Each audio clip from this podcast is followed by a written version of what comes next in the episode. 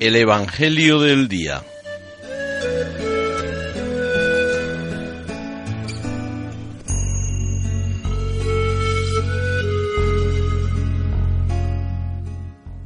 Del Evangelio según San Juan.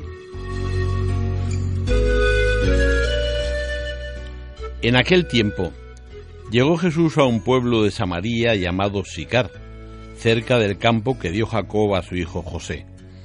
Allí estaba el manantial de Jacob.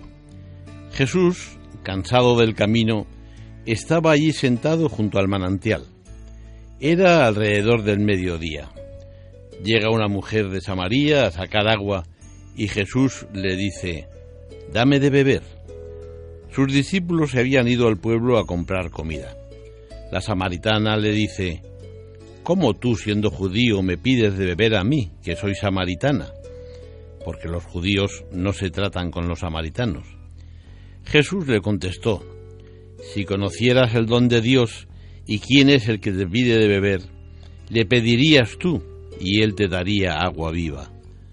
La mujer le dice, Señor, si no tienes cubo y el pozo es hondo, ¿de dónde sacas el agua viva?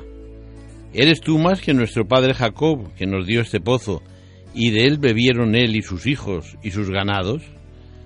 Jesús le contestó, El que bebe de esta agua vuelve a tener sed, pero el que beba del agua que yo le daré nunca más tendrá sed.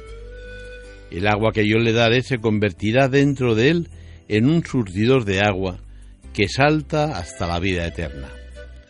La mujer le dice, Señor, dame esa agua, así no tendré más sed ni tendré que venir aquí a sacarla. Veo que tú eres un profeta. Nuestros padres dieron culto en este monte y vosotros decís que el sitio donde se debe dar culto está en Jerusalén. Jesús le dice, Créeme, mujer, se acerca la hora en que ni en este monte ni en Jerusalén daréis culto al Padre. Vosotros deis culto a uno que no conocéis. Nosotros adoramos a uno que conocemos porque la salvación viene de los judíos.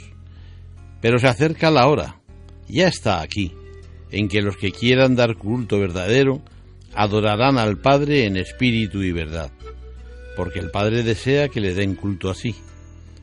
Dios es espíritu, y los que le dan culto deben hacerlo en espíritu y verdad. La mujer le dice, sé que va a venir el Mesías, el Cristo. Cuando venga, Él nos lo dirá todo. Jesús le dice, soy yo el que habla contigo. Así, cuando llegaron a verlo los samaritanos, le rogaban que se quedara con ellos, y se quedó allí dos días.